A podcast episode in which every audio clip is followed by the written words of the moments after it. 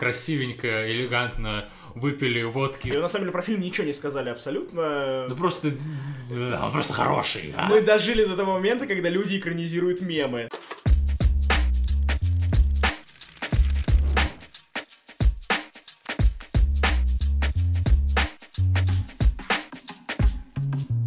Привет, это подкаст Кинач, меня зовут Джон, и напротив меня сидит Антон Зан, и мы не придумали, кто мы сегодня. И мы расскажем вам про то, как мы съездили на наш первый кинофестиваль в Выборге. Не будем затягивать, поехали.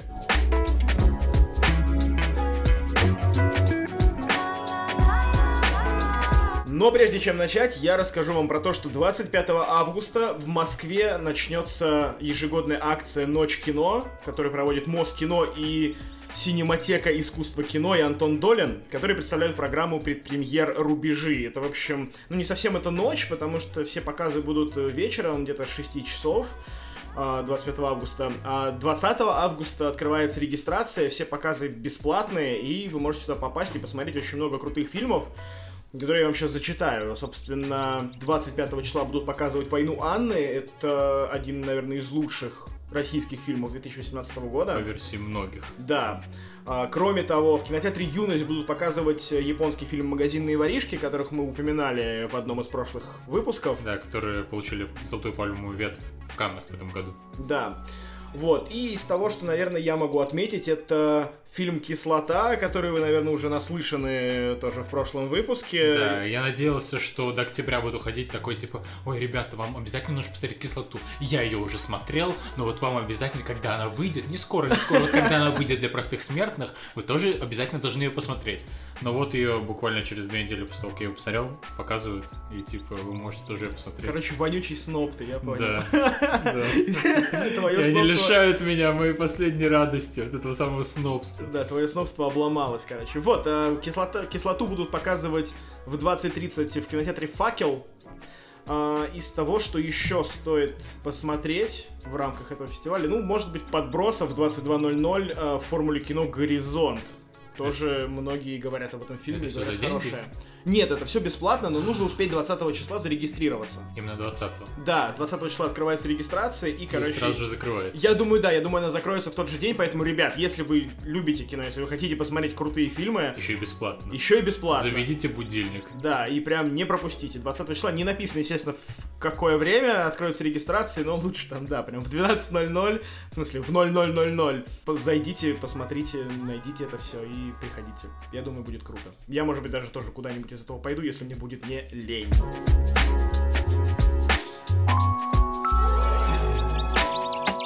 У меня был знакомый, который учился в институте, который назывался МГУ ПБ. И он всегда, когда говорил, где он учится, всегда говорил такой, я учусь в МГУ ПБ.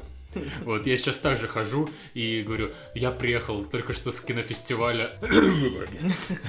Значит, фестиваль называется «Окно в Европу». Он проходит в городе Выборг э, в Ленинградской области. Единственная область, которая называется И, по-ублюдски. кстати, не единственное, еще Свердловская есть. Да, и- Область вокруг Екатер- Екатеринбурга. Вот, да. Но тем не менее. Фестиваль старый, э, ему уже 26 лет, Да. 92 года он выходит, и вообще он довольно старперский, то есть это такой фестиваль фильмов, которые не взяли на кинотавр, и обычно они довольно все, по слухам, вялые и неинтересные, но последние два года там происходит что-то невообразимое, особенно в этом. В прошлом году там внезапно люди узнали про существование фильма, как э, Витька Чеснок лег с Леху Штыря в Дом престарелых, В Дом инвалидов. в Дом инвалидов, имена хотя бы не перепутал я в них. Не, вроде нет. И слава богу. Вот. А в этом году там вообще все было очень круто, о чем мы сейчас расскажем. Да, вот, ну как мы, значит, узнали про вообще существование этого фестиваля и почему мы решили туда поехать? А, на канале кинокритика Егора Великова а, мы нашли трейлер фильма «Амбивалентность», э, который был очень многообещающим, и, в общем, недолго думая, мы так посоветовались, такие, вау, круто, круто, ну что, поедем? Типа, ну, можно. И мы поехали.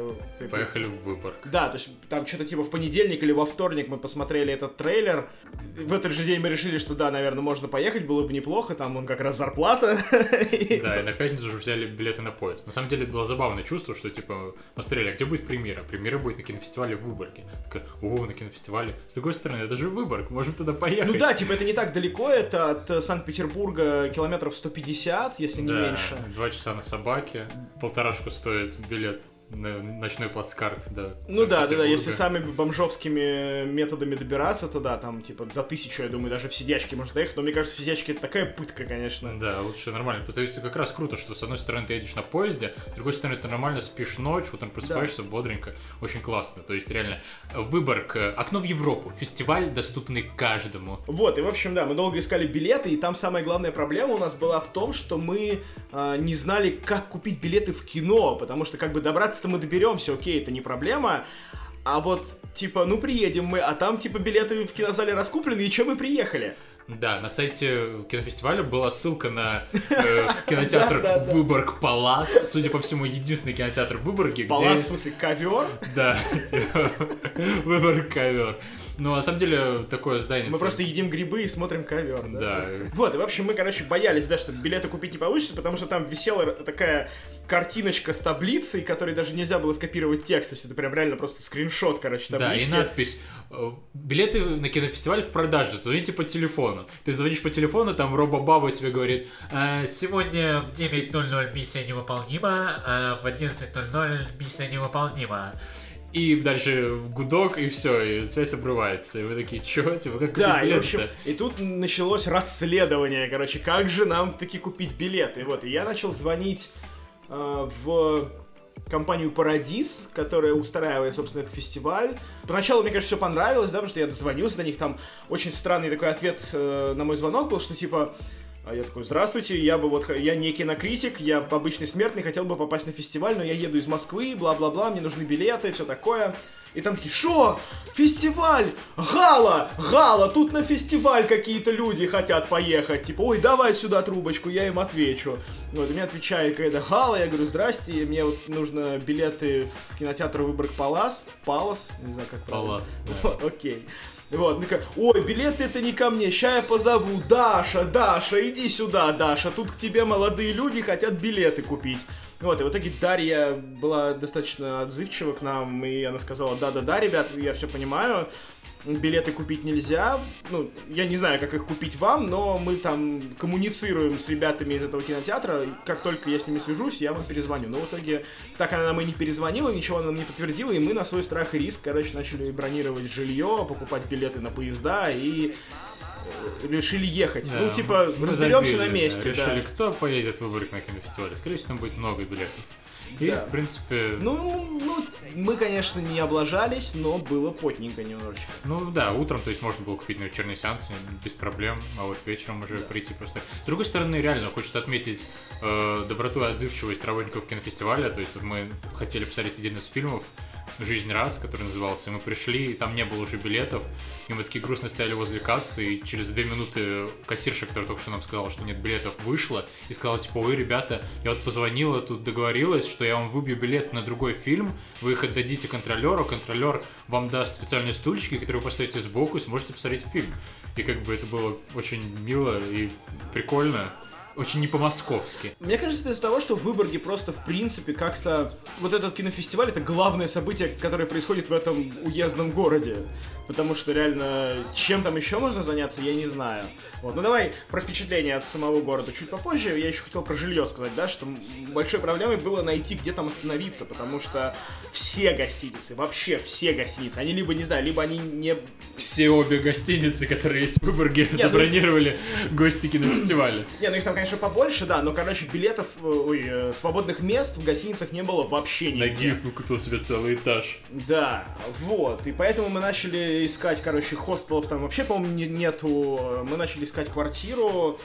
Вот, в итоге сначала нашли какую-то там что-то тысяч за 7 рублей, наверное, за две ночи. Вот, но потом еще чуть по поискали, нашли за три с половиной за две ночи. Оказалась очень милая коммуналочка такая. Но у нас приключения начались немножко до того, как мы добрались до Санкт-Петербурга, потому что в пятницу вечером мы решили отметить свой отъезд, так сказать, на наш первый в жизни кинофестиваль. Мы собрались со своими коллегами, немножко выпили.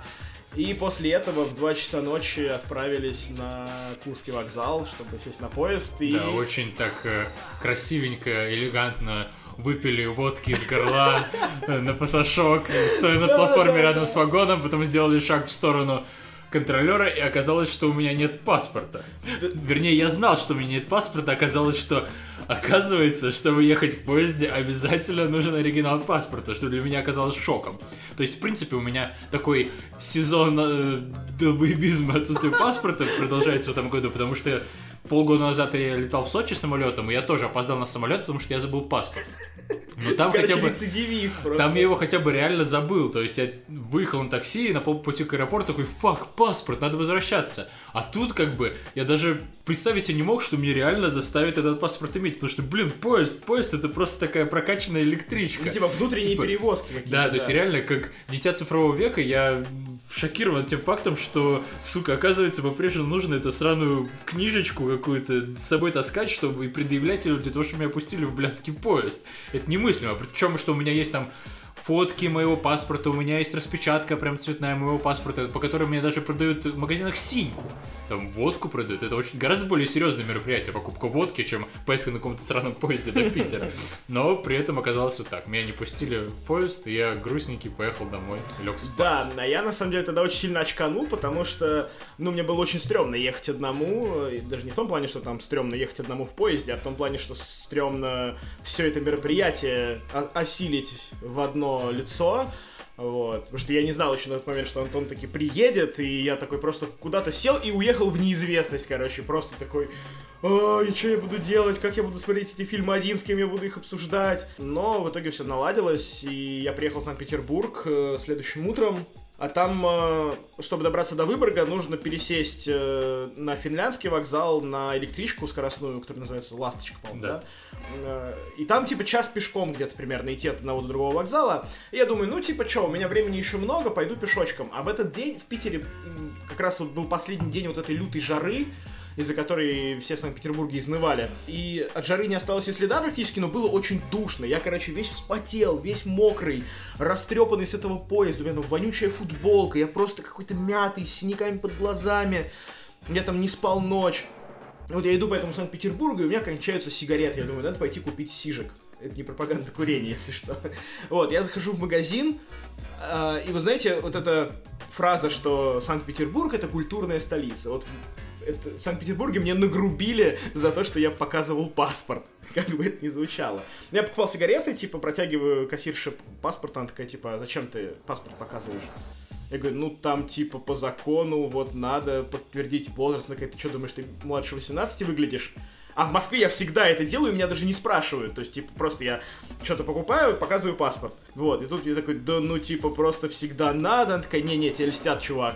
Потому что в Москве работают э, ужасные мигрантские продавщицы, которые вежливы и спокойны. А вот в Питере, видимо, была настоящая русская родная женщина. Санкт-Петербурженка. Да, питерчанка. Да. Культурная по самые уши. Да, вот. В общем, я немножко обиженный пошел из этого магазина на вокзал, сел на ласточку, доехал до Выборга.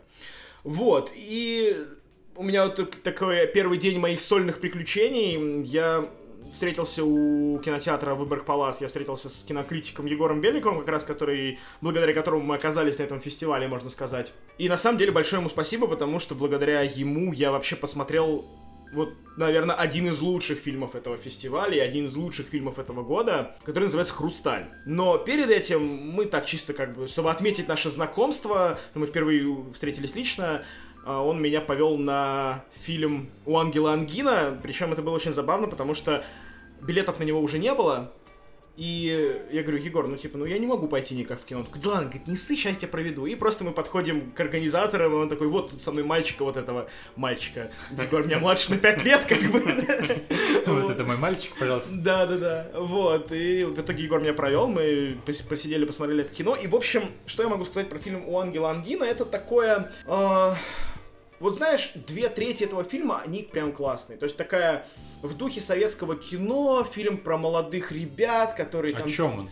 А, хрен его знает. Он, наверное, про любовь и про молодость. Нет, в целом, про что он рассказывает? Ты прямо вот, расскажи. А, дедомовские ребята живут в общаге, учатся в путяге, а, пытаются найти себе девушек, понятно зачем. годы. 40-е. Угу. Это прям вот 39-й, 40 год, mm-hmm. по-моему. А, пытаются найти себе девушек, и в итоге главный герой уезжает из-за конфликта в своей путяге, уезжает э, на завод, Там знакомится библиотекаршей, которая тоже молодая прекрасная девушка, у них завязывается роман, у них все хорошо, у девушки небольшие проблемы с психикой, судя по всему, а потом внезапно начинается война.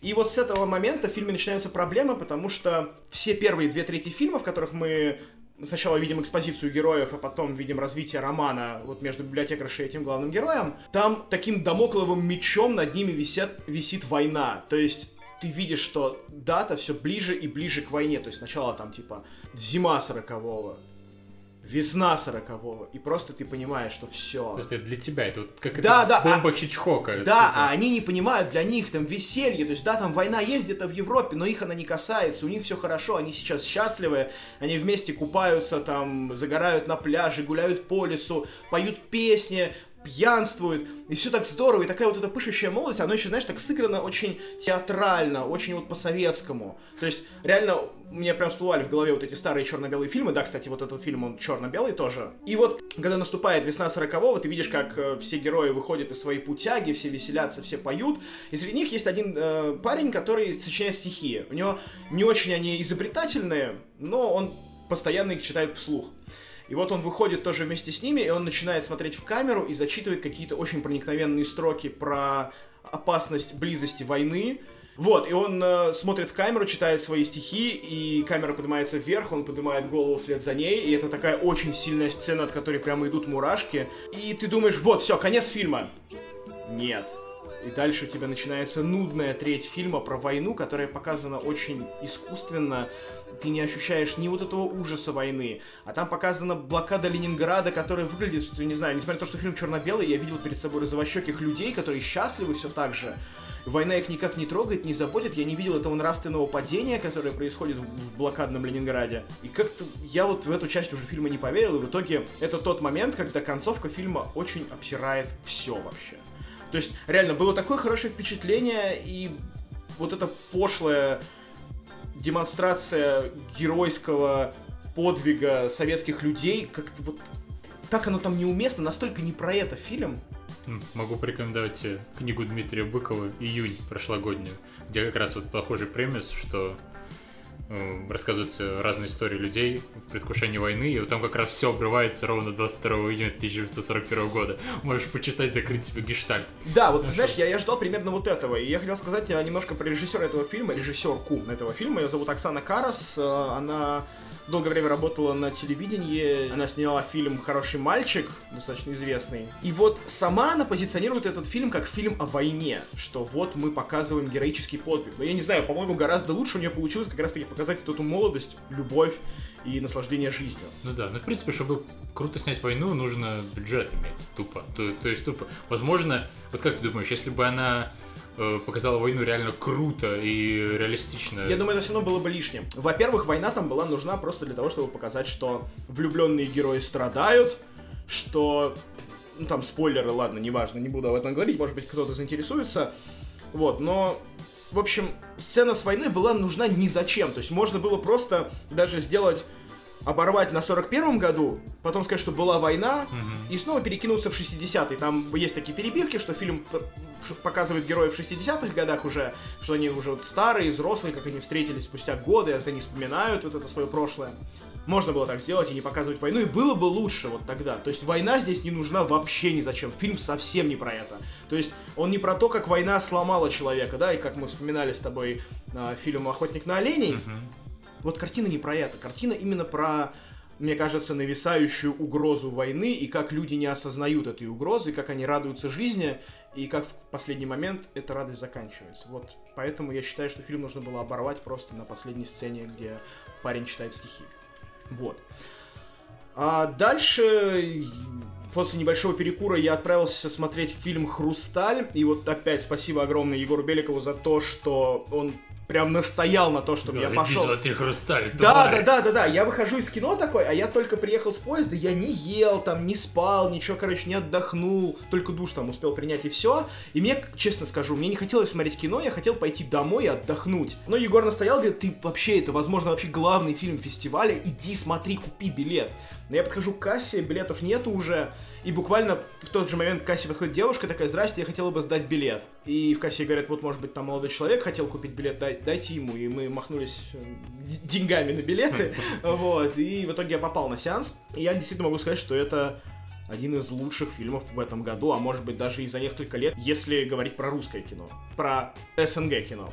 Потому что это белорусский фильм, и примечательно, что это первый фильм, который Белоруссия отправляет на Оскар. Премьера этого фильма состоялась э, в Карловых Варах э, в этом году, где его тоже очень и очень тепло приняли. Ему даже что-то дали или нет? Я не помню, уже была ли у него какая-то награда, по-моему, там была просто Типа премьера. утешительный приз? Не, ну, по-моему, была просто нет? премьера. И, в общем, сама вот э, режиссерка этого фильма Дарья Жук, она живет э, в Соединенных Штатах, она долгое время работала в HBO, то есть такая, она при этом не супер такая, знаешь, светская львица, которая крутится вот на этих красных ковровых дорожках. Она рассказывала забавную историю, как э, она попала на Оскар, что ей просто подогнали приглашение, и все, короче, звезды, для них есть отдельная красная коровая дорожка, по которой они идут. Мгм. Вот. А для обычных смертных, которые там каким-то образом промутили себе Черная проходку... вонючая дорожка. Не-не, там тоже красная коровая дорожка, но она типа неприметная, там никого нет, ни- никто не стоит с фотиками, но все все равно туда приезжают на машине. И если человек приходит пешком или там приезжает на велосипеде, это просто нонсенс, это прям событие. И вот она была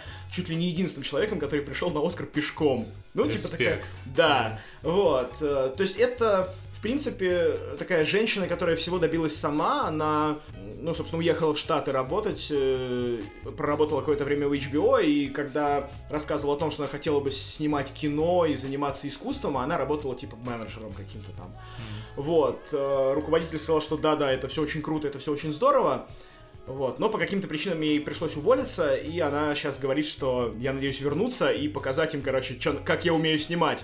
И вот, знаешь, глядя на Хрусталь, я могу сказать, что мне кажется, все у нее получится, и это будет... э, В ближайшее время мы еще услышим это имя. Но он снят хорошо именно. То есть, Он то есть- великолепно снят, прям- просто. Вот, о чем фильм? Значит, э, это история про 90-е, про середину 90-х, э, город Минск. Э, кто не вырос в 90-е, не видел всего этого, представьте себе, не знаю, грязную улицу, на которой стоят табуретки, постелены ковры, и на коврах там люди торгуют всем, чем могут. То есть продавали все. Все, что плохо лежит, везли с заводов. И вот здесь в данном... э, Все торговали, то есть когда Все торговали и экономические всем, реформы, да. Егор Гайдар выступил по телевидению и сказал, все, пацаны, теперь все торгуем, иначе с голоду помрете. Да, и все пошли и было. продавать все. Да, да, действительно так и было. Вот, еще такой небольшой момент по поводу «Хрусталя». А, Дарья Жук рассказывала, что в основе сценария этого фильма легла история одной ее подруги, которая, типа, тоже пыталась уехать в Штаты. Вот, и когда они работали над сценарием к этой картине, оказалось, что не только с ней случалось подобное, что все события в фильме — это как бы такой собирательный образ нескольких человек, которые вот в 96 году пытались оформить визу в США и уехать. Так что фильм, можно сказать, даже отчасти биографичный. А, но здесь в центре фильма история о молодой девушке, которая занимается тем, что она диджействует внезапно. Девушку играет э, Алина... Алина Насибулина Алина её зовут, да. жена рэпера Хаски. Ну, я бы все-таки сказал, что это рэпер Хаски. рэпер Хаски, Алины да, Насибулиной, да, потому пожалуй, что да. э, ну, она гораздо большего, мне кажется, уже добилась в своей стезе, чем рэпер Хаски. А, В центре сюжета молодая девушка-диджей, которая выступает в местном музее. А, У них проходят рейвы на фоне статуи Ленина, это очень смешно. Вот, и она хочет уехать в США, но не может получить визу, потому что а, чтобы получить визу, нужно подтвердить, что у тебя большой доход. А она получает, она нигде не работает, э, она получает копейки вот своим диджейством, и ей нужно сделать себе фейковые бланки з- зарплатные, чтобы подтвердить свой высокий доход. Она покупает на рынке у каких-то там, короче, барыг а, вот эти бланки с печатями за какую-то нереальную кучу денег, и получается так, что заполняя телефон, она ошибается одной цифрой, сдает этот бланк, выясняет, что телефон указан не тот, и начинает искать, короче, куда же она указала свой номер, чтобы поехать к тем людям, которым будут звонить по поводу ее визы, чтобы, ну, взять трубку и подтвердить, что да-да-да, короче, я работаю, это мой доход и все такое, ну, типа, чтобы Ну, получить понятно. визу. И дальше, чтобы не спойлерить, как бы рассказывать особо нечего, но суть в том, что она уезжает в глубинку, оказывается, что телефон ведет э, в город или там даже поселок, по-моему, Хрусталь, который называется.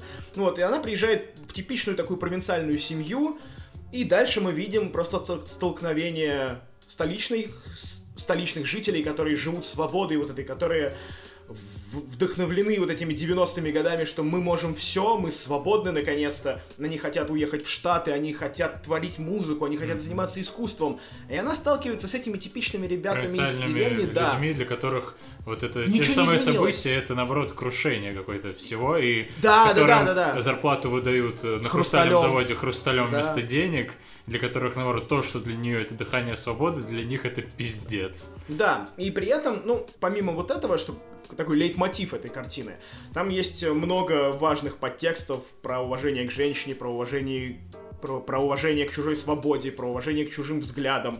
На самом деле картина очень глубокая, очень хорошая, и самое главное, она очень красиво снята. То есть это прям важный параметр, что именно хорошо снято, да? Да, это, это кино смотрится действительно как ну, знаешь, не какое-то авторское российское кино, которое, типа, люди не искали красоты, люди пытались показать интересный сюжет или там uh-huh. глубокий подтекст какой-то. А здесь оно, мало того, что снято красиво, оно снято вот еще с каким-то и подтекстом, и с хорошим сюжетом. То есть, это цельная картина, она выглядит, мне кажется, очень здорово на фоне всех остальных. То есть, я не думаю, что...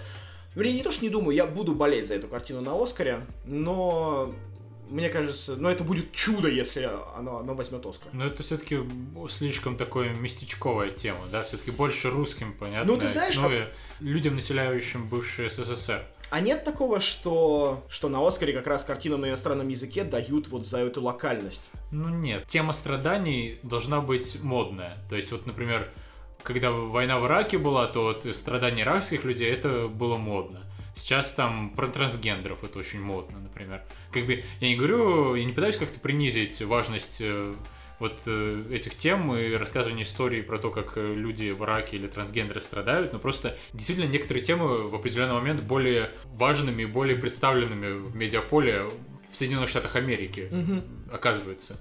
И вот э, нужно обязательно, чтобы выиграть Оскар на иностранном языке, попасть в эту стезю. То есть, вот, например, там в 93-м году этот фильм мог бы ну, выиграть, да, потому что тогда как раз э, все было интересно про СССР, что там происходит, и Горбачев там был еще, наверное, модный. А сейчас уже вряд ли у них что-то удастся. Но даже если она попадет в шорт-лист, например, Оскара, это было бы очень круто и ну, было да. бы большим достижением. Она уже говорит, что сама Дарья Жук говорит, что для нее это большой успех, что она вообще попала в номинацию что это уже очень здорово и большая победа, и она очень гордится этим. Хотя она сама не ожидала, что это вообще возможно, что это случится, и снимала она не ради этого. То есть это просто было предложение продюсера, который на премьере в Карловых Варах сказал, о, кстати, я отправил наше кино на Оскар, и она вот сама рассказывает, что говорит, у меня просто слезы начинают так глаза наворачиваться, потому что ну, это практически тайком от нее было сделано.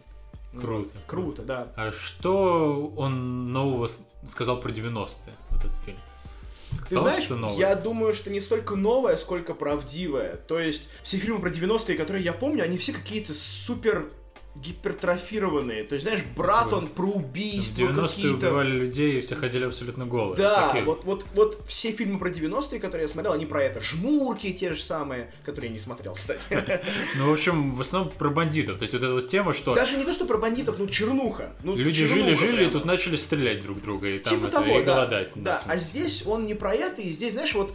Э, мне здесь хочется провести такой параллель с 80-ми в американском кино сейчас как знаешь, есть фильмы про 80-е, где тебе прям в рожу тычут, короче, вот этими 80-ми, что ой, у нас Atari, ой, у нас там, не знаю, э, мы слушаем ретро-музыку какую-то. Да, да, да, да, да. А есть типа нормальные фильмы, где 80-е это просто какая-то оболочка, в которых происходит событие, и все, как, например, э, оно. Там не выпячивается тебе то, что это то 80-е. 80-е из, э, наблюдаемое из 80-х. То есть, да, когда да, вот это вот выпячивает всякое Atari, то есть Atari не было Atari и таким супер крутым ретро в 80-х. В 80-х да, да, было, ну просто херня, ну да, VHS. Ну, это как у нас сейчас, не знаю, говорит, что я купил себе видеокарту NVIDIA. Да, О, NVIDIA. Правда, да, нифига, у тебя NVIDIA? Да, вот так вот. Или там я купил себе MacBook, и все такие сразу. Вау, да. Это, да, вот. И... Вот так выглядят фильмы про 80-е сейчас. А нормальное кино просто относится к этому спокойно и показывает, что вот у нас NVIDIA. Да, вот люди жили вот так. У них да. было Nvidia. Вот, и в отличие от многих других фильмов про 90-е на территории постсоветского пространства, этот фильм ничего не выпячивает. Он просто происходит в это время. Там, знаешь, есть какие-то моменты, по которым угадывается эта эпоха, как люди говорят, да, что они используют англицизмы, но не так, как мы. Что, знаешь, там, а, нам нужно снегошиироваться перед тем, как вести подкаст. Вот. А они используют прям тупо английские слова. Вот, типа, не знаю, он мой френд. И вот в таком духе. То есть понятно, что они пытаются быть модными, но это так куца и кургуза выглядит. Но это типа так и было в то время. Черт, я прям помню, как мы тоже так делали. Что мы только узнали первые английские слова там в этом возрасте, там 7 лет где-то. Вот, и пытались их употреблять в обычной речи, это было так смешно, короче, и я вот увидел это. И там вот много таких моментов, которые ты смотришь и узнаешь прям себя. То есть, там, не знаю, там есть одна сцена, на которой просто люди аплодировали, короче, в зале. А, а, Там а, мальчику ему говорит, типа, иди обедать. Ну, накладывают котлеты. А, не, он приходит, просто ворует со стола котлету руками, ест ее, вот, лежит на кровати, и там такой, знаешь, типа, шелковый, по-моему, плед, ну не плед, а покрывало такое, типа, знаешь, из такой блестящей ткани какой-то, я не знаю, как она Ну, называется. Да, да, да, да, да. Вот, он ест эту котлету, такой доедает, у него жирные руки, он такой сидит, смотрит на них, а потом просто вытирает. И я такой, черт, это же про нас! Ну, не знаю, я так делал, это прям вот про меня было. Никогда в жизни бы так не сделал. Это ублюдски, но типа это вот это вот прям про то время. духе 90-х. Да, это про то время, действительно. В 90-е убивали людей, и все вытирали руки покрывало собственного дивана. Да, вот.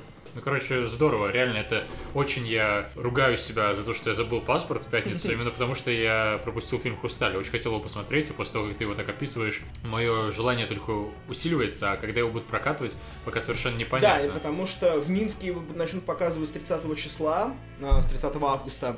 А когда в России он будет пока что неизвестно, потому что, если я все правильно понял, то буквально прям чуть ли не при мне а, подходили прокатчики к продюсерам или даже, по-моему, самой Дарье и спрашивали, ну, договаривались с ней о покупке этого Чё, фильма. прокатим, нет? Ну да, да, да, то есть дата еще, по-моему, не определена, и непонятно, будет ли он в России, не будет ли его, когда, короче, где, ничего не известно. Но, ребят, если вы увидите этот фильм в прокате, у него такая розовая обложка, ну, ее сразу увидите. Вот, обязательно сходите, это прям стопроцентный must-have, must-watch и все сразу. Е. Да, и в общем, э, на- еще на третий фильм меня пытался Егор затащить, который называется «Царь-птица», но я не осилил. Я сказал, все, Егор, я больше не могу, мне хватит на сегодня впечатлений, я пойду выпью и лягу спать. Вот. И Да, тяжело много фильмов подряд смотреть, особенно в кинотеатре, особенно когда фильмы хорошие. Особенно, когда ты не жрал, не спал и вообще. Надо прибухивать между ними. Чем я меня научил в воскресенье на Выборгском кинофестивале, то, что между фильмами надо прибухивать, а то трудно будет. Но при этом не прибухивать сильно, а то в туалет будет хотеться, Да. хрен выйдет. Вот, и я, короче, после фильма пошел в бар «Чемпион», Е. где тусили, как оказалось, продюсеры и Queen. актеры, нет. Прикол в чем, там была зарезервирована вечеринка в каком-то модном ресторане, который находится посреди разбитого парка. А, Но туда почему-то никто не шел, все хотели, короче, просто тусить и барагозить. И вот, да, в итоге у входа в бар «Чемпион» я встретил как раз-таки актера из фильма «У ангела Ангина», М, Помню, что я встретил нескольких людей, которых потом представляли на сцене как продюсеров различных фильмов.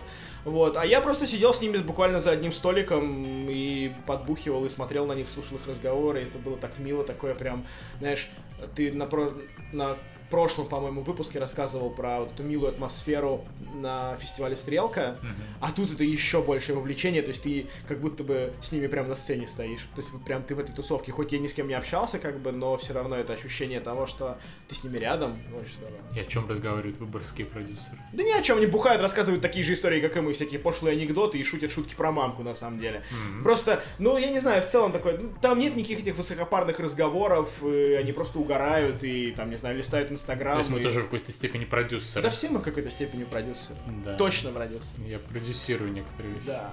Вот, я пошел спать, и начался следующий день, когда приехал Антон, и началась полнейшая жара. Приехал я, мы по-быстренькому позавтракали и решили, ну раз мы на, на фестивале, то надо идти смотреть все фильмы. Сейчас я буду смотреть все фильмы. И мы просто пошли и купили билет на первый же фильм, который был По в программе, да, который назывался «Беглецы», режиссер Ара Аганесян, да, запомните это имя. И никогда не смотрите его фильмы, вообще не Да, и плюйте в него, если увидите его на улице. Нет, не плюйте, он довольно большой чувак, еще ёбнет. Но в целом, короче, это просто оказался полный кошмар. Действительно, это самое негативное... Не то, что это самый плохой фильм на фестивале, это единственное, единственный плохой фильм на фестивале. Я, конечно, посмотрел сколько, всего пять фильмов, Да. но реально все были хорошие или даже отличные, и только один был реально ужасный. Это фильм «Беглецы» Ара Аганесяна, где играет Крюков играет Ткачук, э, исполнитель главной роли в как Витька Чеснок, там, Леша Да. Штыряч, что-то там куда-то это самое. И это просто кошмар. Причем это кошмар на совершенно неожиданном для меня уровне. Как бы это не то, чтобы пытались снять крутой фильм, чуваки, но у них не вышло. То есть реально они даже не пытались. Они даже не пытались То есть из фильма кино. сквозит вот это же типа, чувак понимал, ну вот я сейчас, ну, сниму фильмак, э, вот эти у меня его купят, вот этот быдло посмотрит, я даже не буду стараться, не буду там сидеть там, рисовать раскадровки, думать, как мне лучше раскрыть персонажей, какой формулировкой мне нужно всколыхнуть внутри актера чувства, которые я хочу отобразить в кадре. Нет, он просто приходил, вот как я, сука, прихожу на работу, когда у меня самый-самый неинтересный проект. Просто приходил, говорил, ну так снимаем, ну ты там что-то с тобой поговори, а вот ты теперь историю расскажи. Ой, все, уже 6 вечера, кат, там стоп-машина, пошли домой. И как бы, ну я даже не буду рассказывать про сюжет этого фильма. Ну, вкратце, просто, ну, вкратце упомяни. Ну, короче, знаменитого певца заказывают его собственные менеджеры, потому что он скандальный и приносит убытки. Да, Они бухает, его срывает убить. концерты, решают его убить, заказывают его какому-то э, левому киллеру, которого играет этот Качук, но киллер его не убивает, и в итоге они заказывают еще этого киллера, и им вместе с этим киллером вдвоем приходится спасаться от э, новых киллеров. Да. Это, блин, настолько ужасно, то есть настолько блеклый, Не, ну типа, неинтересный. на самом деле звучит, как, знаешь, как такое хорошее боди-муви на самом деле. Ну, то есть, Да. вот, вот именно сам премис похож на какой-то боди-муви. Да, в принципе, я не могу сказать. То есть, в принципе, сюжет, конечно, банальный, но я не могу сказать, что этот сюжет э, автоматически отвращает меня от этого фильма. Конечно, есть, можно Ну, было, можно было сделать но что-то интересное. Это типичный банальный сюжет для такого расслабленного долбоебского фильма. И Да. можно было, если хорошо, качественно снять даже тот же самый сюжет, может быть, это даже было бы забавно. Но Ну, тут там реально плохо из каждого всё, кадра да. сквозит просто пошел ты нахуй. То есть Да. реально каждый кадр фильма посылает тебя нахер. Ну, то есть, как просто. будто бы Арай Ганесян просто в течение там полутора часов, что идет его фильм, лучше бы он свою жопу снимал, наверное, и то было бы интереснее. Да, это был хоть в артхаус. Да. Вот, потому что реально там плохо, реально все, плохие, да, костюмов не то что нет, они просто никакие, то есть как будто бы актерам просто позвонили такие, ребят, мы завтра снимаем в Московской области, пожалуйста, наденьте одежду, которую вам не жалко испачкать. Те актеры такие, знаешь, съездили на дачу, взяли там какие-то колхозные штаны, и вот они выглядят как-то, ну не знаю, они одеты плохо, на Ну, них обычно, то есть смотреть, они, да. они- они просто одеты. Да. То есть как бы не то, что у них костюмы друг с другом не коррелируют, и костюмы даже там, не знаю, вверх с низом не коррелируют. То есть просто они одеты в какие-то шмотки. И вот сами эти актеры, то есть какой-нибудь Крюков и Ткачук, это крутые актеры. Да, да, да. Но при этом ты сидишь и смотришь, как они отвратительно играют. И то есть вот как говорил Найшулер в интервью Дудю, что типа если актер сыграл круто, это заслуга актера. Если актер сыграл плохо, это вина режиссера. И реально я вот прочувствовал это вот просмотре фильма «Беглецы», потому что, ну, очевидно, что Ткачук хороший актер. Ну да, очевидно, по что Крюков хороший актер. он- он Как может бы, играть. Да, причем даже в «Чесноке» он чуть ли не такую же точно роль играл. Немножко другую, но очень похожий типаж. То есть я не удивлюсь, если Органисян сказал, типа, а вот нам то надо такого типа гоповатого парня сыграть. А вот помните, там чувак другого гоповатого парня играл, вот его давайте и позовем. И ну просто видно, что то ли это снимали одним дублем, то ли актерам только не, толком не объясняли, что играть, то ли им заплатили 3 копейки и сказали, бля, блин, ну давайте хотя бы один денечек по-быстренькому снимемся. И ну просто, это просто плохо, то есть это блекло. Снято кошмарно, то есть реально продюсеры э, сериала «Зайцев в плюс один» на ТНТ смотрят этот фильм и говорят, вы что, ребята, вы что, не могли нормально снять, что ли? Ну бля?» да. Там причем, знаешь, вот, э, два момента, которые мне очень не понравились по поводу съемки. Фильм снимался такое ощущение то ли осенью, то ли ранней весной. И вот знаешь, это вот в следующем фильме, например, который мы с тобой смотрели, который называется «Жизнь раз», да? Там тоже примерно тот же временной промежуток, по-моему. То есть такая мё- Грязная мертвая осень, да. природа, да, грязная, грязные улицы. Вот, но там время года играет определенную роль в фильме, оно там нужно. А в этом фильме почему вы не дождались хотя бы лета, чтобы у вас картинка была поярче? Почему Витька Чеснок, ну, Александр Хан, в смысле, который снимал Витьку Чеснока, дождался хорошей погоды, когда цветочки распустятся, когда деревца будут зелененькие, дождался и снял свое кино, и оно получилось хотя бы насыщенным. А вы просто снимали осенью, и у вас блеклая картинка, как будто бы школьники снимают на Как будто вам телефон. насрать. Ну, не как будто. Да, и вам реально насрать. Ара Аганесян, запомните это имя, гоните его, насмехайтесь над ним. Да. Никогда не смотрите фильм этого режиссера. Да. После этого мы как раз-таки пошли смотреть фильм «Жизнь раз». Да, он проходил по конкурсу копродукция как Да. бы это ни звучало. Да. Э, И э, это совместное производство Финляндии, Чехии и России, что ли. Какой-то чувак очень интеллигентного вида снял Владимир фильм. Ракша, да, Да. автор, он и автор сценария, и режиссер. И Он, в принципе, свои фильмы и сам пишет, и сам снимает. Это И не первый сам... Да, это не первый его фильм. У него до этого был фильм «Самоудовлетворение» и У. еще несколько картин. Не, подожди, давай остановимся на самоудовлетворении. «Самоудовлетворение» — это, короче, кино про... Самоудовлетворение. Нет, это кино про наемных рабочих в Китае, которые нужны для того, чтобы создавать компаниям статусность. То есть, типа, нанимают иностранных сотрудников, как это, экспатов нанимают, А. чтобы компания выглядела богаче, что ли, не знаю. Да, чтобы там были европейцы. Да, то есть самоудовлетворение в этом смысле. М, Вот. Скукота. Ну, не знаю, я думаю, надо его посмотреть, потому что я это рассказываю тебе исключительно по синопсису э, из кинопоиска. Не, вообще, да, вот надо посмотреть, потому что вот этот фильм, который мы видели на фестивале «Жизнь раз», мне зашел. То есть это фильм... Это был единственный фильм всего фестиваля, на котором я всплакнул. А, Меня зацепил один момент. В общем, фильм об очень успешной писательнице, которая живет где-то за рубежом, в Штатах, по-моему. Да, которая жила в России и где-то лет 25 переехала в Штаты, стала там популярной писательницей, у нее куча денег, все такое. И вот она возвращается в честь встречи выпускников из школы, видимо, или из университета, э, назад в свое какое-то захолустье. Там да, какой-то вымышленный город, ну, типа типичный, там какая-то- Усть-Илимск Да, какой-нибудь. дикая-дикая российская провинция, которая выглядит как дикая-дикая провинция, и она там встречает своих вот этих вот бывших сокурсников, одноклассников, которые выглядят как люди, которые живут в дикой-дикой российской провинции. И вообще суть фильма в том, что она да, с ними встречается, разговаривает, и, ты понимаешь, как жизнь людей меняется. И вот здесь вот это очень важно, что этот фильм показывает, как люди изменяются из-за того, что они ничего не делают. Они просто в какой-то момент пускают поводья своей жизни, и вот эта их повозка, кони несут их куда-то непонятно, повозка катится куда-то по разбитой дороге, а их просто качает вот, вот в этой тележке, и они куда-то катятся. Вот об этом этот фильм, мне кажется. Ну, это фильм про разные жизни. Вообще, он называется «Жизнь раз». Это подразумевается, что жизнь номер один. Да. То есть у нее была одна жизнь в России, потом она уехала в Америку и построила для себя там новую жизнь, может быть, более крутую, более гламурную, но при этом все равно та жизнь, которая была в России, остается первой.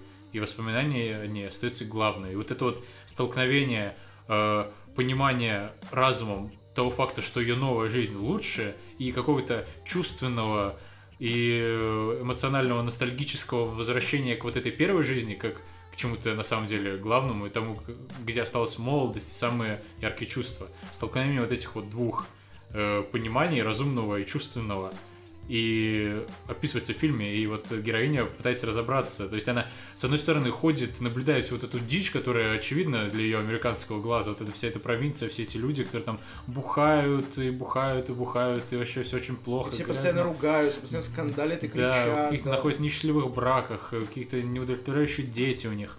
И все это, очевидно, выглядит кошмарно контрасте с ее гламурной жизнью, где она, прилетает на вертолете туда, в общем, очень там легко уписывать чеки на миллионы рублей каким-то там благотворительных целях.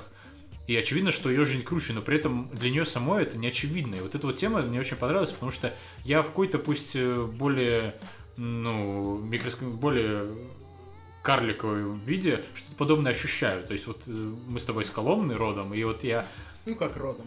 ну да, когда мы э, закончили школу в Коломне, было два выбора. Либо ехать в Москву, переезжать в Москву, либо оставаться в Коломне. И вот я, например, приехал в Москву, закончил тут университет, и вот теперь остался работать в Москве, тут живу, тусуюсь, все такое. А много людей либо осталось в Коломне, либо, закончив университет в Москве, вернулся обратно в Коломну. И может это сейчас прозвучит немножко пафосно, но мне кажется, что это так. Вот если сравнивать жизнь тех, кто остался в Коломне, и мою, то мою жизнь можно назвать такой более высокооктановой. То есть, потому что я живу в Москве, я получаю как-то, ну, довольно много денег, я там езжу на всякие бёрнингмены по заграницам, тыры-пыры, и у меня в целом передо мной открыто больше возможностей, чем было бы, если бы я остался в провинциальной Коломне, работал там на какой-то более примитивной работе с более маленькой зарплатой, и во мне точно так же, как вот в этой Ингеборге, героине Ингеборги Депкунайте, борются два чувства. С одной стороны, такой, такой типа первобытное, которое смотрит на тех, кто остался в Коломне, и такой типа, а, да, неудачники, живете в своей провинции, скучно вам там, а я такой тут классный, по театрам хожу, по заграницам езжу. Типа, как здорово, что я такой что я выбрал именно вот этот путь. И с другой стороны, разум я понимаю, что все далеко не так просто, и что тот факт, что мне доступно большее количество каких-то вещей, не означает то, что я счастливее, то, что как-то моя жизнь в целом сложится более удовлетворяюще.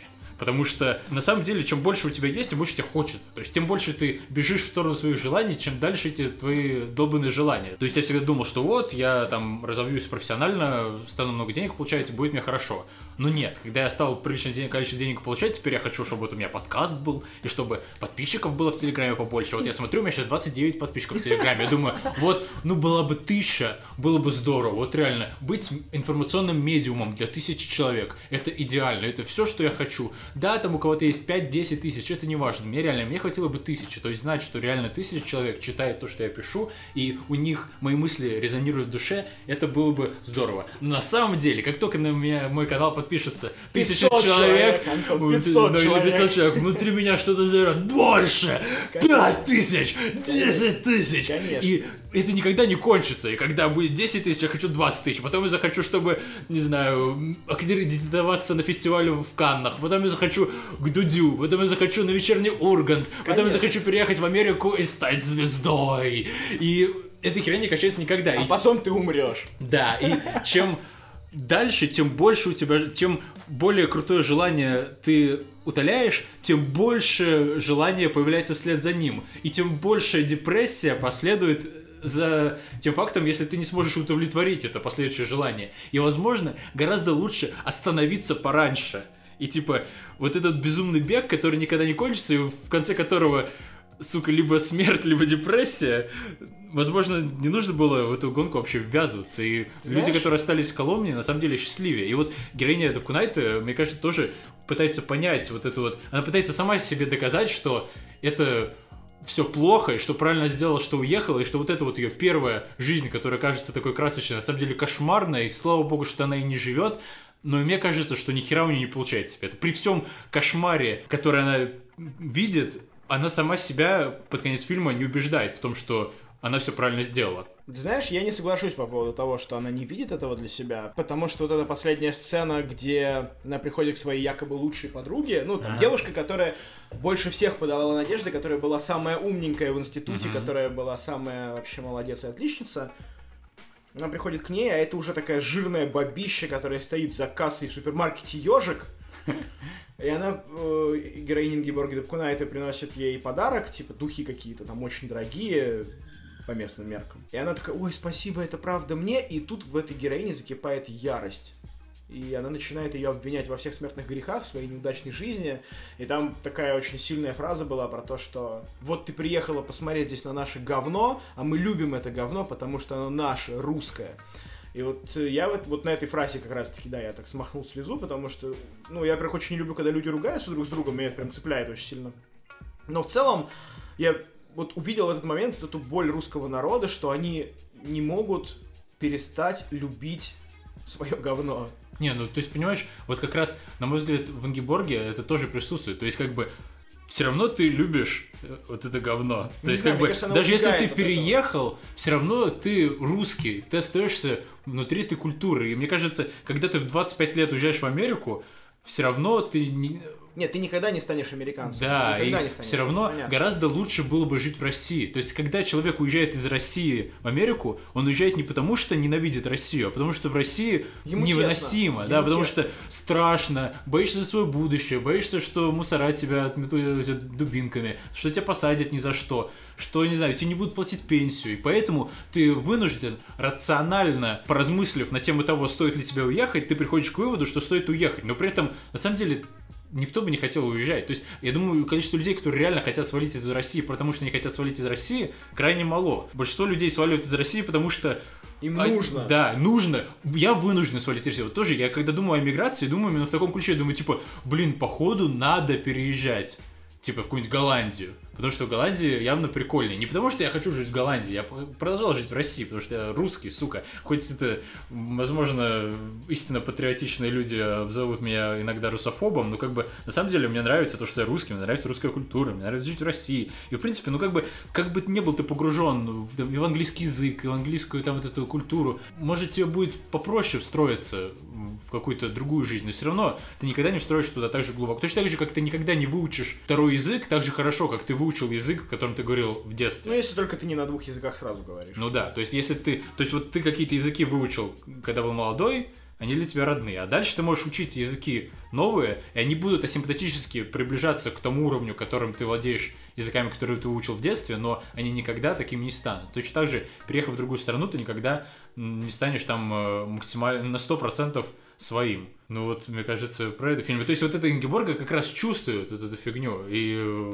как раз поэтому ее туда тянет, в Россию.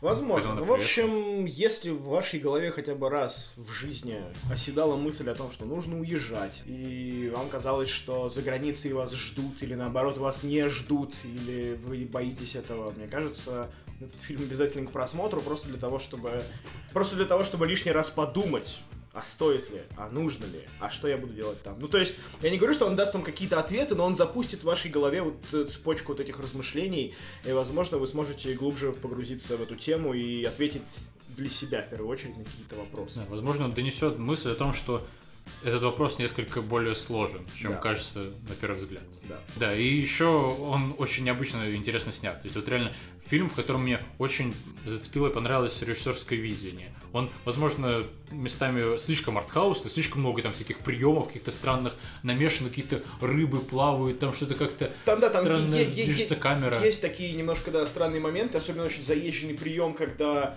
а, нужно делать склейку, и камера просто уходит в темное место кадра, и потом выходит из темного места другой сцены, и ты такой типа, ну блин. И вот так весь фильм.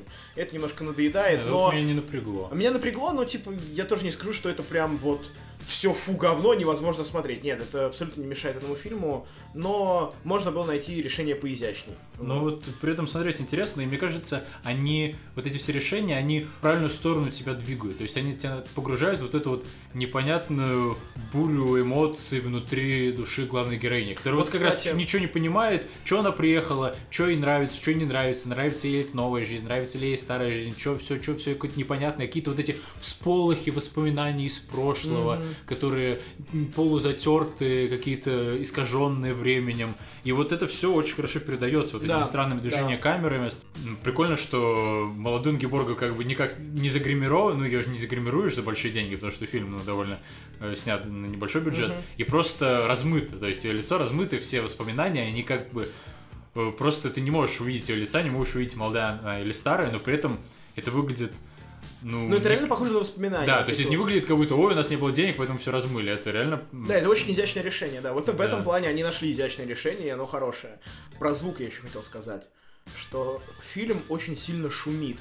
Причем шумит не в том плане, что там какие-то косяки со звуком, а в том плане, что в нем постоянно много какого-то окружающего вот этого шума. И то есть сначала ты думаешь такой, блин, типа как-то мне очень неуютно, но потом ты начинаешь понимать, что вот это ощущение неуютности, оно именно здесь специально, оно здесь нужно, чтобы ощутить, как главную героиню бьет по голове просто вот этой ее первой жизни, вот, вот этой российской всем. глубинкой, да, что за стеной постоянно кто-то ругается, что ты приходишь э, взять тачку в каршеринг, а там, короче, за стеной отчитывают одного из менеджеров, и все орут, и все ругаются, и телевизор у тебя постоянно шумит, и когда он что-то не показывает, он просто, короче, белый шум вот этот, и постоянно везде какой-то грохот, везде что-то происходит, поезда ездят, и ты понимаешь, что ты просто живешь в этом шуме, ты просто не можешь выдохнуть и, успоко... спокойно собраться с мыслями. Вот это вот тоже очень важный момент, это очень интересная режиссерская находка, и это очень клевый experience. То есть вот в целом этот фильм, он не сюжетный, то есть там сюжетно там практически ничего не происходит. То есть просто героиня бродит по обосранным улицам и общается со своими обрюзшими вот этими бывшими да, он, сокурсницами. Он погружает себя во все это не тем, что ты смотришь историю и сопровождаешь героя, сравнивая себя с этим а героем. А там есть какая-то параллельная в да, прошлом, просто но он погружает тебя какими-то вот непонятными визуальными и аудиосигналами, да. именно заставляет тебя чувствовать какие-то вещи. Это очень необычно, очень интересно. Это очень хороший фильм именно experience. Да. Поэтому, если вы хотите получить какие-то новые ощущения от кино и при этом не сильно ебать все мозги, я думаю, это кино для вас. И мы его тоже очень сильно и настоятельно рекомендуем к просмотру. Да, я очень рад, что вы посмотрел. Да. Потому что реально, просто так я никогда бы этот фильм не посмотрел. Да, да, да. Если, если такие... по телеку бы я бы листал канал и попал бы на это кино, я бы не стал смотреть. Но это вот именно сесть и залпом посмотреть, тем более оно короткое, там что-то часа полтора. он. Ну да.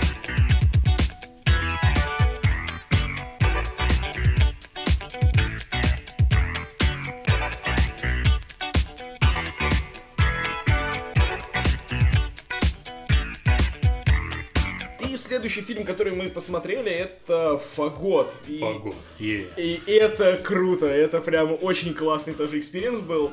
Э, Важно отметить, э, что фильм снят на iPhone Да, то есть это такой такая комедия, снятая за очень маленькие деньги. За четыре за дня. 4 дня, э, типа на iPhone от первого лица. Но при этом это не какой-то экшен э, от первого лица, просто ты как бы вживаешься в роль героя и смотришь на все его глазами. И это очень интересный э, формат, и мне кажется, он осмысленный. То есть это не просто так сняли на iPhone, потому Конечно, что бабок конечно, не было. То есть конечно. как бы реально служит э, вовлечению тебя в фильм тот факт, что это снято на iPhone. Ты как бы... Это реально...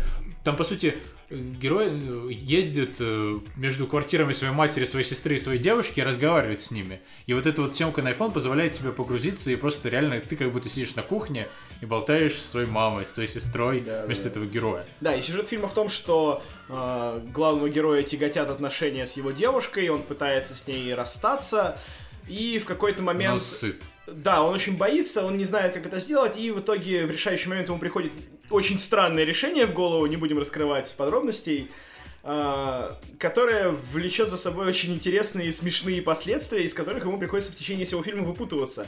Кино короткое, длится где-то час, но за этот час, короче, ну реально там очень много смешных моментов, и это вот, ну, пример хорошего и смешного юмора. Да, вполне. Ну, местами, может, слишком банально, но не бесит. То есть, Да, и реально- в плане вовлечения тоже такой забавный момент, что когда герой разговаривает с э, героинями фильма, там, со своей мамой, сестрой или девушкой, ты думаешь вместе с ним над репликами, ну, то есть настолько ощущаешь себя в его теле, в его голове, что ты продумываешь, что бы ты ответил на эту реплику, и он говорит то же самое, что приходит тебе в голову, это очень здорово. Ну, по крайней мере, вот у меня так было несколько раз, там, там, когда была небольшая пауза между репликами, я такой думаю, а, я бы сказал вот это. И он говорит это же самое, я такой прям, е То есть это такой прям про, про нас, чувак. Вот, и за счет этого, конечно, сближаешься с героем, сближаешься с его историей. Там, конечно, происходят какие-то немного дикие события, там, по поводу его этой коллеги, которая приходит к нему Ну да. с неожиданным предложением. Вот, но все это работает на комедию, на комедийную составляющую этого фильма, и она хорошая. Да, вообще, то есть это еще раз фильм, э, снятый на iPhone за 4 дня, который длится час, но он не воспринимается так совершенно. То есть, Ты знаешь, нет, вот у меня есть определенное ощущение, что этот фильм выглядит как нарезка каких-то смешных клипов и зарисовок, которые склеиваются просто в один сюжет. Там за счет того, что в некоторых моментах, когда герой сидит за рулем, там вставляется одна и та же музычка смешная, вот, и ощущается, как, знаешь, как перебивка в какой-то шоу скетчей. Вот. И Не вот у меня есть такое ощущение, но это опять же это его не портит. То есть, ну к нему не надо относиться как к какому-то сложному фильму от первого лица, как какой-нибудь хардкор, например, да, где м, важно не разрывать повествование. А тут, ну, так немножко нарубили, да и в принципе и норм, и все равно фильм смотрится цельно. да, я его воспринял как полноценный фильм, при том, что мы его смотрели в бутерброде из реально крутых, сложно спродюсированных, с глубоким режиссерским видением кинокартин на фестивале. То есть вот крутой фильм, Фагот, крутой фильм, и Фагот при всей его простоте и незамысловатости не теряет. То есть это не было такое, что типа, а сейчас два полноценных фильма будут перебиты Да, да, каким-то да. корявеньким, вялым, хуевым фильмом. Нет, то есть это прям нормальный фильм. То есть абсолютно такой ок, фильмак, Да, норм. и, кстати, вы, наверное, уже сейчас можете его посмотреть в интернете, потому что фильм не будет прокатываться в кинотеатрах, он снят именно для интернета, и мне кажется, уже можно найти его в сети.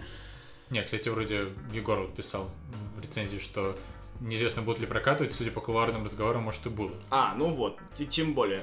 Да, если... Но в реально- кинотеатр лучше идти с девушкой, а не с мамой, потому что фильм начинается с очень откровенной интимной сцены. Ну, то есть не, не, не порно, конечно, но жестко. Ну да, на этом фестивале, где реально половина зрителей... Старше с- 60, Да, да. соверш- составляют такие экзальтированные пожилые женщины, которые в Москве обычно в театр ходят. То есть Да, вот как да, да. приходишь на какую-нибудь классическую постановку типа «Голори от ума» в малый театр, вот люди, которые там находятся, вот половина подобных людей, в смысле, половина зала в Выборг-Паласе всегда заполнена была вот подобными людьми. Да, и- бабушками, дедушками лет 70, наверное. Да, это очень И вот, странно. да, мне было так немножко кринжово сидеть в зале рядом с бабульками, когда от первого лица тебе показывается, как чувак, собственно, своей девушкой сексом занимается. Это и очень откровенно, и жестко достаточно. Ты такой, «М, ну ладно, окей, бабуль как тебе?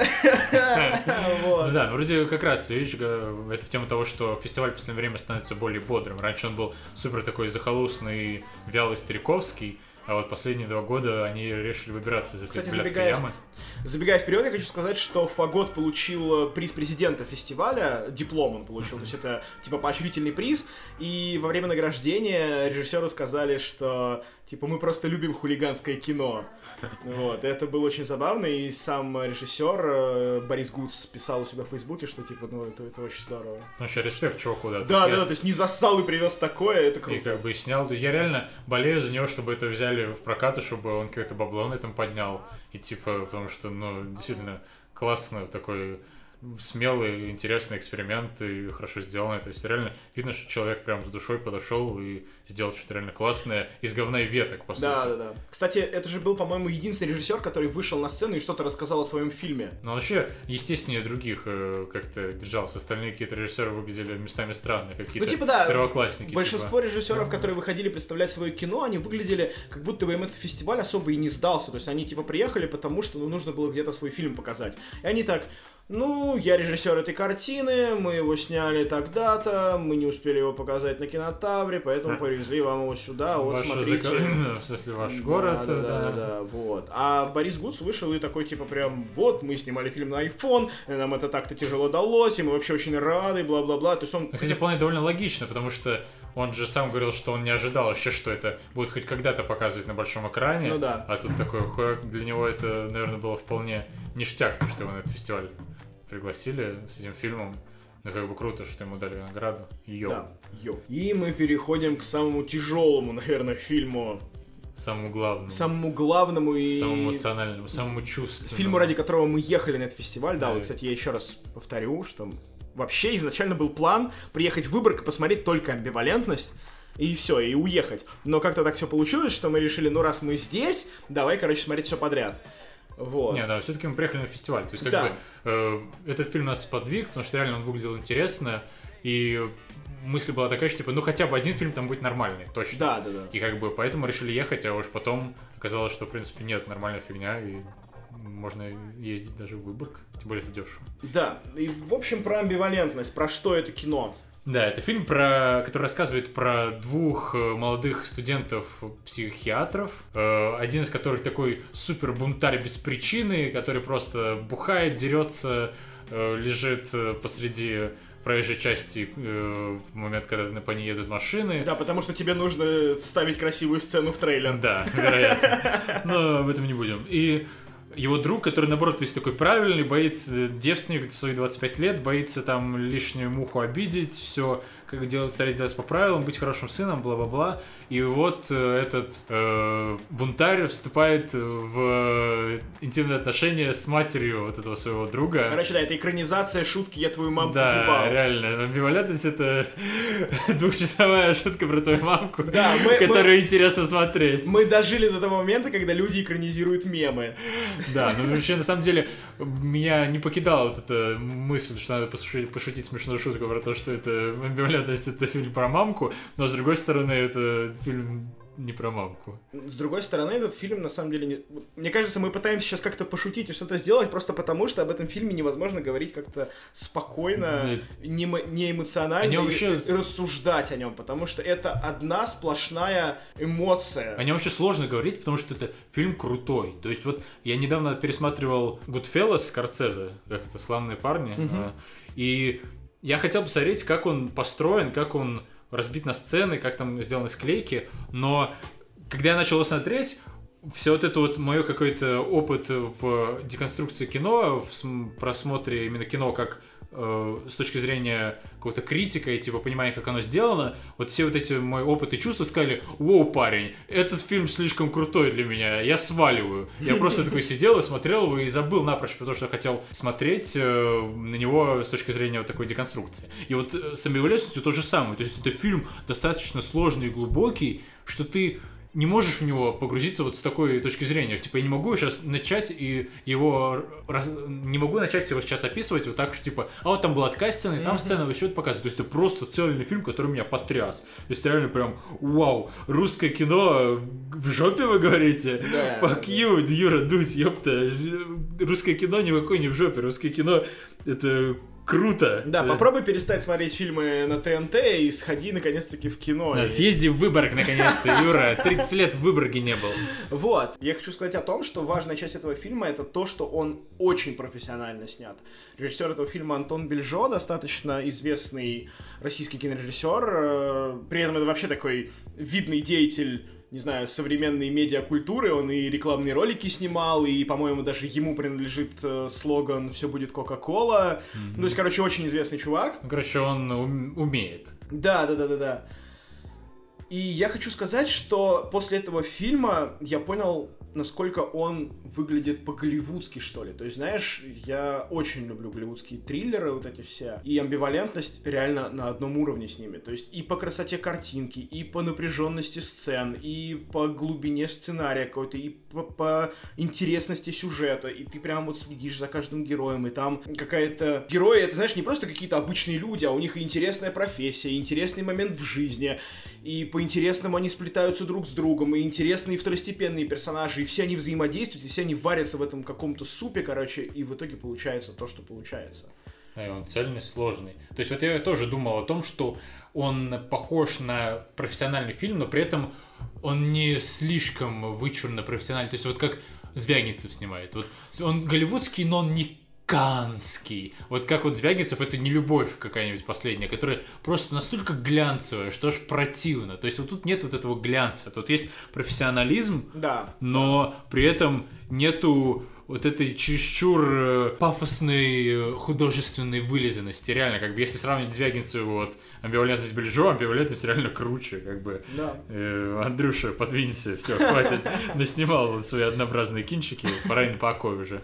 Вот, и я хочу пропеть еще оду Ольги Цирсон, которая играет Вот эту мамку, маму, которую, да, главную да. роль. Она просто... Я не знаю, ты, конечно, не разделяешь мою точку зрения, но, по-моему, она фантастически красивая, и женщина, которая в 52 года имеет такую фигуру, это, это достойно Не, уважения. у нее очень крутая фигура, мне вот не очень нравится ее лицо. Просто, понимаешь, когда тебе 50 лет, у тебя есть два варианта. Ты можешь либо выглядеть на 50 лет, либо можешь пойти к пластическому хирургу и выглядеть как 20-летняя ящерица. Мне кажется, она... И вот она выбрала путь э, того, чтобы выглядеть как 20-летняя ящерица, но при этом это работает на цели фильма. То есть она выглядит, хоть мне не нравится ее лицо из-за того, что она слишком пластически отхирургирована, она выглядит достаточно хорошо, чтобы ты смотрел на то, как 20 там четырехлетний чувак с ней трахается вот с этим 52-летней женщине, и не думал, типа, чё? Ну Ты да. чё, геронтофил? То есть, как бы, нормально, она выглядит достаточно хорошо, что, типа,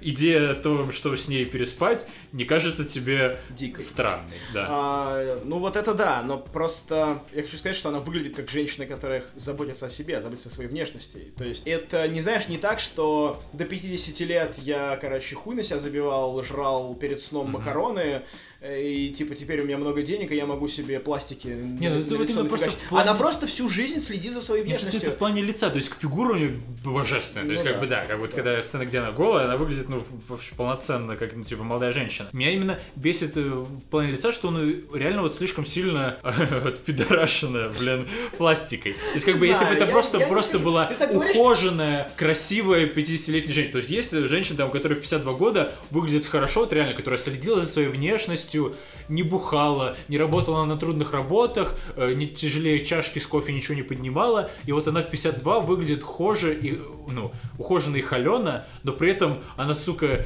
не, блин, не, за- не обкачана ботоксом. Вот Меня вот это раздражает. То есть, как бы, я бы предпочел, чтобы она выглядела пусть на свой возраст, но красиво, чем она выглядит, сука, как ящерица, реально, как 20-летняя ящерица. Не Лицом знаю, ты так, ты так ее описываешь, как будто бы, не знаю, она выглядит как Донателло Версачи, да, ко- которая выглядит ужасно из-за пластики. Ну и больше лет просто. Да Ну, какая да, разница? Не, ну come on, она выглядит не... Ты так описываешь, как будто бы реально, я не знаю, у нее швы на, на Не, половину да, ну лица. это бросается Нет, в глаза. Не знаю, мне кажется, нет. Ладно, неважно, давай, это не, Да, к фильму не относится никак. Погуглите фотографии фотографию. Как еще раз ее зовут? Ольга Цирса. Ольга Цирса. Ну вот вживую я ее видел, вживую, конечно, ей не дашь 50 лет ни хрена. Вообще никак. То есть, да, это вот, знаешь, это, кстати, очень странное ощущение, когда ты два часа смотришь, как женщина голая, причем в достаточно откровенных сценах бегает по экрану. Да, трахается с 25-летним мальчиком. Да, а потом ты стоишь на расстоянии вытянутой руки от нее, и она вот стоит перед тобой, и ты так и улыбается, и все ее поздравляют, она стоит с букетом цветов, и ты такой... Да, вообще вот этот вот момент, реально главный момент фестиваля, ради которого я, по сути, туда ехал, как оказалось. Я не знал, конечно, об этом. Когда мы вышли с амбивалентности и встали на крылечке, уголке, и вывалилась вся вот эта вот съемочная группа, которая представляла фильм «Амбивалентность», то есть режиссер, главная актриса, главный актер, э, продюсерка, и как раз был вечер, и там вид на какую-то вот пафосную выборгскую церковь рядом с этим выборг-паласом, и темно-темное, синее, прозрачное, не прозрачное, а чистое небо над головой, реально такой, типа, ветер дует прохладно, такая, типа, какая-то полумистическая атмосфера, и мы стоим реально просто в упор смотрим на вот эту съемочную группу, как она переживает вот эту премьеру фильма. Да, По да, сути, да, актеры и продюсеры, так понимаю, впервые увидели полноценный кат фильма, и вот эта актриса обнимает этого Антона Бельжо и говорит ему, ой, как классно, как здорово, какой ты молодец, как ты круто снял. И вот это вот продюсерка поворачивается к нам, говорит, ребят, дайте зажигалку, берет зажигалку, и у нее дрожат руки, она прикуривает. Да, и я прям... под, подкуривал как раз, да, Аси Темниковой, продюсеру этого фильма, я подкуривал ей сигареты, и вот у нее трясутся руки, и у меня трясутся, потому что я под впечатлением, и просто и мы стоим такие кривые, косые. Да, это был прям такой интимный момент, то есть, по сути, мы, как это, тусанулись с э, съемочной группой этого фильма после премьеры этого фильма на фестивале. Конечно, не знаю, возможно, мы выглядели немножко крипово, потому что мы стояли в полуметре такие, смотрели на них. Да, такие реально сталкеры, короче, такие в уголке, такие... «Э, да, но там э, нас спасало то, что реально все вывалились на крыльцо и стояли там курили, мы тоже типа такие стояли курили, то, что мы на них были повернуты, вроде было беспалевно. Реально, то есть она когда просила Джона сжигалку, я хотел похвалить фильм, сказать, что очень круто, но потом решил этого не делать, просто чтобы не палиться, что мы здесь просто типа, я здесь нет, пацаны, ведите себя естественно, представьте, что я здесь не стою. Ну и как бы очень был вот реально такой киношный момент, который, мне кажется, я подумал, да, то есть не зря я приехал на этот фестиваль, и надо ездить еще на фестивале. Да. И вы на самом деле про фильм ничего не сказали абсолютно. Ну просто, он просто хороший. А. Да, ребят, это тот момент, когда стоит поверить на слово и дождаться его в кинотеатре. то точно будут прокатывать. Да. Big time его будут прокатывать. Конечно, мне кажется, он ни хера не соберет, потому что наш потому что все, к этому потому что все будут готовы. подходить и говорить, что ой, это какое-то русское говно, я не буду это смотреть. Короче, вот этот фильм точно изменил мое отношение к российскому кинематографу, и теперь, короче, будем выходить на ножах с теми, кто говорит, что русское кино говняное. Потому что, ребят, просто, если вы считаете, что русское кино говняное, вы смотрите не то русское кино. Да, это реально кино мирового уровня. Да, действительно. И тут, знаешь, такое сравнение у меня напрашивается, что, в принципе, то, что показывают по, по телеку и то, из-за чего появился этот стереотип про русское кино, в Америке же точно такая же ситуация, что все вот эти вот бесконечные проходные комедии, которые у них идут там straight to DVD, или там, не знаю, которые хоть и пока покатывают в кинотеатре, но они собирают там по 50 баллов. Их же тоже много. Просто в Штатах очень, в принципе, много кино снимают. И поэтому вот это говно в нем как-то растворяется, и его особо не видно. Ну, да. же Просто у вот этих крутых режиссеров не так много денег, и они не выбиваются вверх. Но, ребят, вы им помогите, сходите на их фильмы в кино, расскажите о их фильмах своим друзьям, возьмите с собой тусовку и пойдите на это кино и посмотрите его вместе и обсудите его, потому что вот это нужно нашему кинематографу сейчас. Там еще, учитывая вот эти новости, что Минкульт пытается получить, получить власть над э, фондом кино, и в итоге вообще, короче, деньги будут уходить непонятно куда, будет пилиться еще все больше. Ребят, вот сейчас реально тот момент, когда без нашей поддержки поддержки, а, оно не всплывет, оно не выплывет просто из этого говна. В общем, это кино, его не надо создавать и возрождать, оно есть. Вот этот да. ки... русский кинематограф, он есть. Просто надо не дать ему загнуться. Ходите, пожалуйста, не рублем. только на Мстителей и там Трансформеров и что-то еще. Никто не запрещает вам смотреть это кино, но просто не думайте, что если это кино русское, значит оно плохое, оно отличное. Просто ну, чуть-чуть с умом подходите к выбору. Посмотрите трейлеры, и реально я вам гарантирую, что у вас будет очень сильный и крутой experience от российского кино, если вы хотя бы чуть-чуть попробуете в него вовлечься и понять, что вы будете смотреть. А не просто щелкать все каналы и смотреть ТНТ-комедии. Прости господи.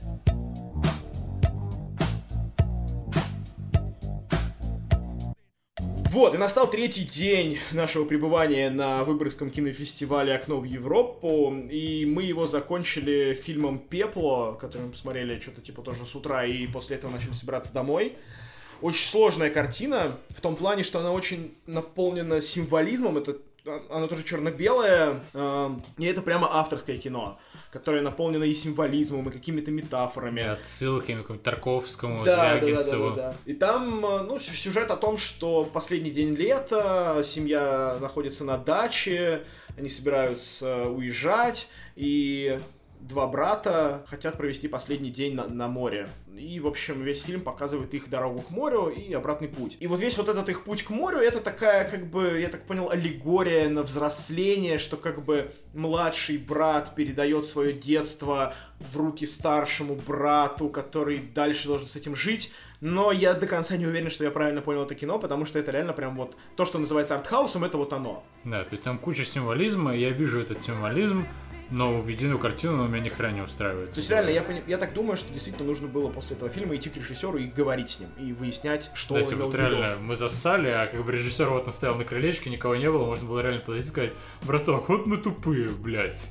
Расскажи Поясни, нам, про что, что мы смотрели только что. Да, ну что ты, не впадло что ёп. Да, вот, ну это как... Может, это... в следующий раз мы соберемся с силами. Да, в следующий раз мы знаем уже, что делать, задавать какие вопросы нужно режиссерам фильма, которых ты не понял, вот. Но в целом прикольно, хоть он и не это, понял. Это, знаешь, это как раз-таки вот то, о чем ты говорил на «Беглецах», что режиссеру было похер. Да. Вот здесь режиссеру не было похер, он прям работал, трудился и корпел над этой картиной, прорабатывал каждый ее момент. Там, знаешь, вот помнишь, может быть, момент, когда внезапно горизонт меняется. И типа горизонт же он обычно ага. горизонтальный посередине кадра, а тут он становится вертикальным посередине ну, кадра. Деревом, и да. да, и сцена очень странно снята как-то. Это же тоже это не просто так сделано, потому что, а мы тут кадр перевернем, просто так. Я уверен, что в этом тоже что-то есть. Или там большую часть фильма там вплетена какая-то хроника, которая снята на обычную VHS-камеру, которая тоже рассказывает параллельную историю из то ли из прошлого, то ли из настоящего, то ли из будущего. И в какой-то момент эта хроника тоже черно-белая. Я уверен, что это не косяк монтажа, а что это в этом тоже, наверное, есть какой-то смысл. Но какой? Ну, мне не стыдно признаться, что я этого не понял, потому что понять это было очень да, сложно. Но вот при этом тот факт, что режиссеру было не похер, он проглядывает из-под фильма. И хоть фильм довольно медленный, хоть я ничего не понял, смотреть это довольно интересно. И вот как бы вот это на вопрос про фильм «Беглецы», что, сука, если ты вкладываешь душу в фильм, то он будет классный, даже если ты не сможешь донести свою, саму свою мысль. А если не вкладываешь, то даже если ты классную идею придумал, херня получится. Вот, и на этой тяжелой ноте наше пребывание на фестивале закончилось. Мы поехали домой в таком тяжелом артхаусном загрузе. Не остались мы, естественно, награждения, потому что надо было работать и все такое. Вот, но, тем не менее, по итогам фестиваля стоит выделить еще несколько фильмов, которые наверняка нужно будет посмотреть. Главный приз фестиваля взял фильм «Папа, сдохни» режиссера Кирилла Соколова. Это сына Люкаева, да, которого как раз сейчас судят за то, что он что-то там в правительстве нашем с кем-то не поделил, видимо. Да. И забавно, коннотация прибавляется к этому названию, типа, так, сын хочет отмежеваться от опального отца. С да. одной стороны, ну это, конечно, шутки, с другой стороны, реально, когда я увидел, что это сын Люка, я подумал, ага, вот почему дали главный приз. Все куплено! Суки, амбивалентности приз где? Ну где, где? Вот он, диплом, э, конкурс игрового кино, то есть, да, поощрительный приз главного. Типа диплом, это, я так понимаю, приз, который говорит, что, типа, на самом деле нам вот этот фильм понравился, но за плотчину за папа сдохни. Ну, не знаю, мне так не кажется. Ну, конечно, да, я немножко расстроен тем, что не амбивалентность главный фильм, но... Или хотя бы не Хрусталь. Или хотя бы Хрусталь, да.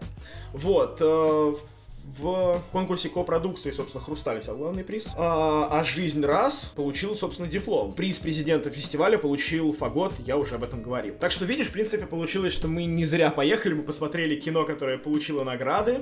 То есть это тоже очень и очень дорого стоит. Отметить также стоит фильм в Кейптаунском порту, который тоже был достаточно высоко оценен. И он получил специальный приз жюри. Так что, наверное, стоит его хотя бы там где-нибудь найти и глянуть. Я горжусь этим experience ом, горжусь тем, что мы съездили, мы это сделали. Это было очень такое спонтанное решение, которое мы довели до конца, и это очень круто. И очень круто, что оно у нас получилось в том плане, что мы не какое-то говно смотрели, которое да никому мы очень не нужно. удачно попали. Да, да, да, что прямо вот мы в те дни приехали, когда показывали то, что нужно было смотреть на этом фестивале. Это очень круто, очень здорово. Вот, и мы теперь задумываемся о продолжении нашего фестивального опыта. Вот в следующем году наверное, попробуем добраться до фестиваля в Карловых Варах. Да, очень. Красиво. Давайте, знаете, по классической традиции подкастинга мы будем давать обещания. Мы вот хотим, да, мы хотим поехать. обещаю не пить. Мы хотим, да, поехать в дальнейшем на какие-то более крупные фестивали, более дорогие, и рассказывать о других фильмах, которые показывают за рубежом, которые представляют иностранной публике, и это было бы тоже очень интересно, это был бы очень классный опыт. Надеемся, что через год мы все еще будем выходить и можем это сделать. А, еще можно сказать о том, что закрывал фестиваль фильм Сарика Андреасяна. Да, который, кстати, я хочу отметить, что его, ну, не полили говном, его очень сдержанно приняли, но тем не менее говорят, что, ну, типа, ну, норм, ну, кино и кино. Типа, Ну, ну, то есть Сарик... Для режиссера защитников, как бы, это достижение, Ну видимо. да, да, да. То есть явно фильм- Сарик не привез с собой ведро говна. Короче, он привез с собой объебанного Дмитрия Нагиева, который, говорят, просто там был упоротый по самые помидоры. Вот, место себе находил на сцене. Но это ладно, мы этого не видели, я это пересказываю со слов там других критиков, которых я читаю. Но очень приятно даже, что все-таки ничего ему не дали. Потому что... как А бы, он же, по-моему, даже в конкурсе не участвовал. Да? По-моему, да. И на этой ноте нам, наверное, пора прощаться.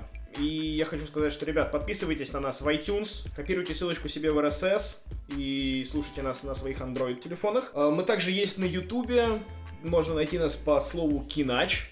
А, И у нас есть сайт keenach.ru, на котором все еще нет дизайна, но слушать наши подкасты там уже можно. Если вам нужен веб-интерфейс, пользуйтесь им. Кроме того, я хочу сказать, что мы есть в соцсетях, и есть смысл подписываться на все наши соцсети. Их всего три. Это Facebook, Instagram и Telegram. Вы, я думаю, уже по- поняли, как нас там искать. Смысл подписываться, потому что мы постим везде разный контент, и он нигде не дублируется, вы не будете получать одно и то же просто с разных каналов. Заходите, ставьте звездочки, пишите комментарии, нам очень нужен ваш фидбэк, ребят, нам, ну, мы хотим с вами общаться, давайте как-то находиться и получать от вас весточки.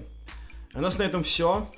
Слушайте маму Кушайте кашу. и ходите в школу. Пока.